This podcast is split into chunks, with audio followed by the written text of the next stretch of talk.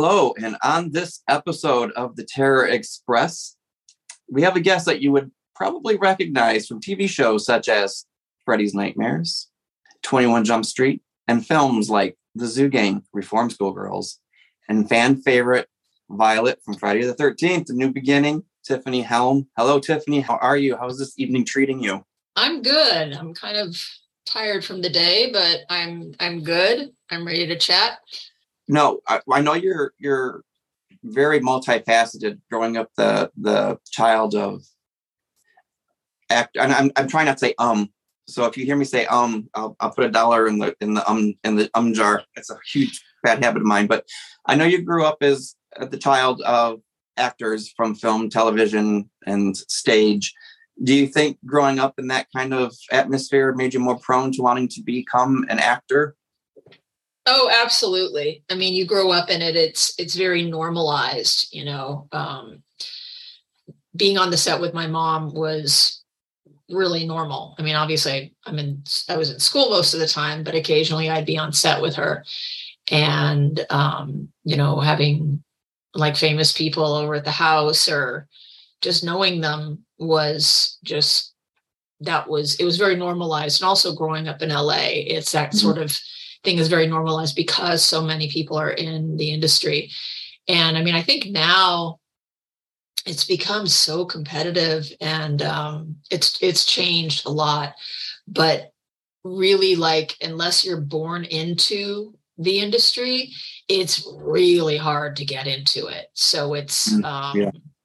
you know you see most most of the a-list actors are not the first of their their kin right, right. there's some like grandfather uncle or somebody who's who has who's pretty prominent in the industry so yeah absolutely and it i mean it was it's you know double-edged sword because yes i absolutely love acting and obviously fell into it uh, because of my mom and my dad too, but he wasn't around as much.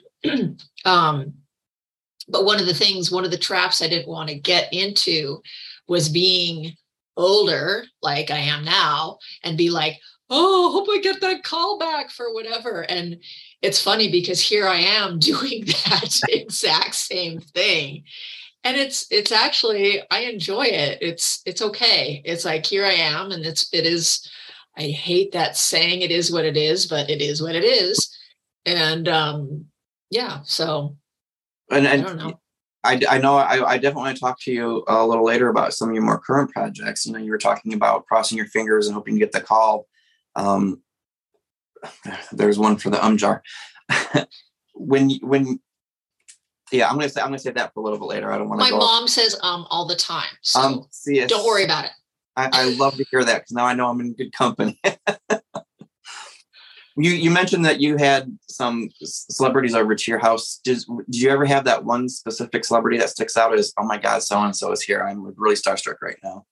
Um, you know, most of most of my starstruckness would be more for musicians mm-hmm. um, which again, I was in the acting field.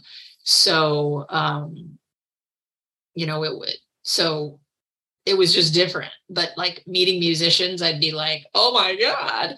But I do, there was, there was a, there was a very, a couple exciting moments when I was little. Uh, my mom did Land of the Lost. I don't know. Uh huh. Yeah. Okay. Nice. Yes. So Wesley Eure was on Land of the Lost, and my BFF at the time and I loved Wesley Eure. We were just like, he's so dreamy.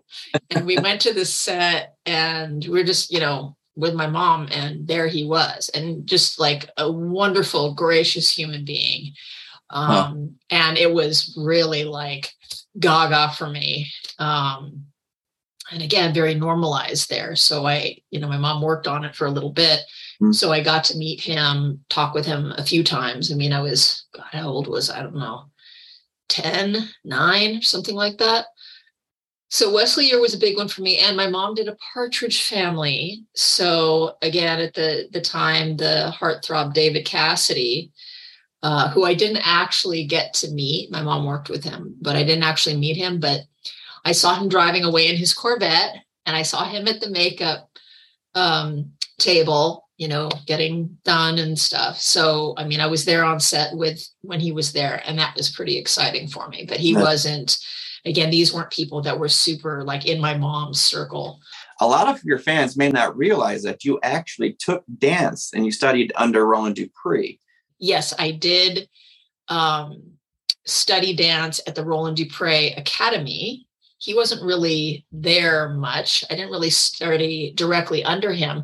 But the main reason that you are seeing that I studied with Roland Dupree was because when I started acting, it's like you have to like take these things that you've done for your resume and floof them up a little bit, right?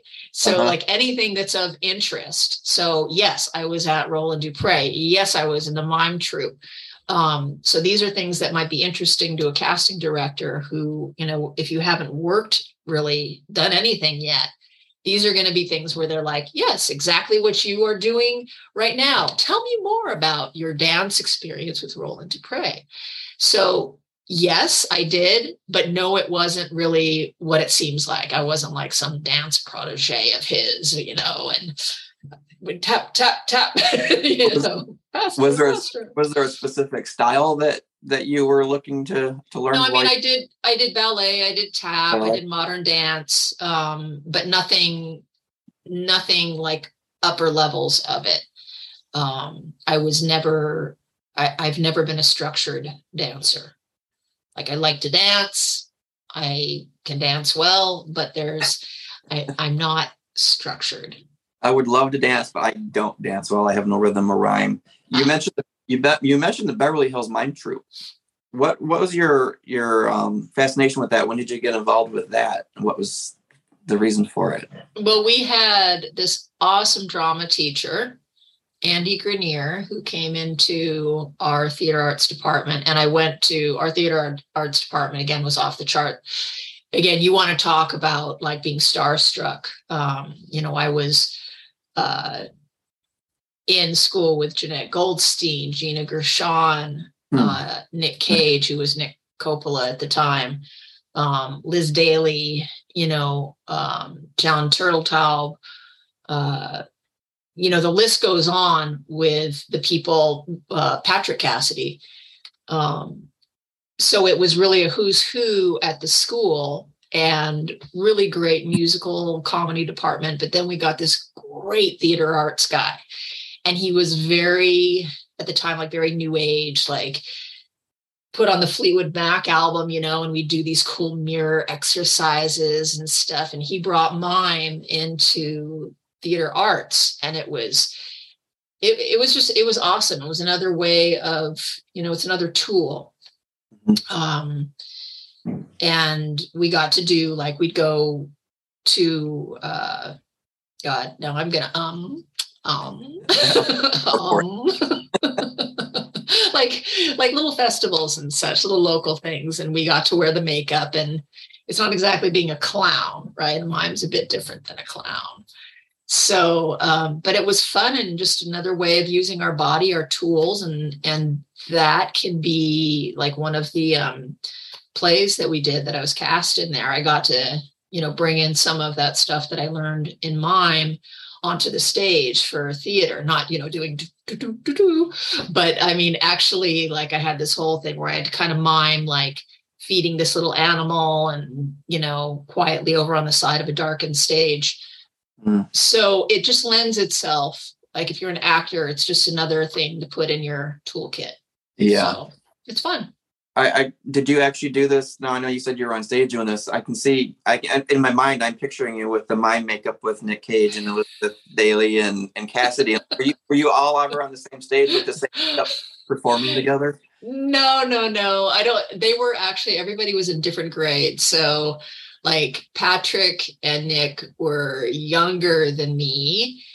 Liz, uh, Jeanette, Gina were like a year above me or two years above me, two or three years. It might have been three years. So we were just, we were always a different. Um, now, John, John Turteltaub and I we worked together um, just in our classes and stuff. We didn't actually do any stage stuff. He was more musical comedy guy, and I liked theater arts more. Hmm. Um, so yeah, and yeah, it was just kind of like a hodgepodge of people that are quite successful in the industry now. What was your driving force to return to acting and come true? Um, well, again, we live in this this like resort town. It's a, like a tourist town, and most people here work like three and four jobs. It's one of the most expensive places to live in Canada. I don't know how we're here, um, but here we are and our kids have been raised here so we're staying here until the kids are through with school. That aside. So um yeah in order just in order to like oh maybe i could make some money doing that i'm like well i'm a dual citizen. Maybe i should get an agent and they do you know film crews come here semi regularly to shoot. There's been a lot of stuff shot here. So maybe I'll just get an agent and see how it goes. And I did, and it's gone really well. I mean, it's um, again, they don't shoot, there's not a whole lot of stuff out here, but I'm doing pretty well numbers wise um, as far as the jobs I'm getting. Nice. Nothing that I could make a living off of. Um, but it it does feed that that beast that really craves to be on a set.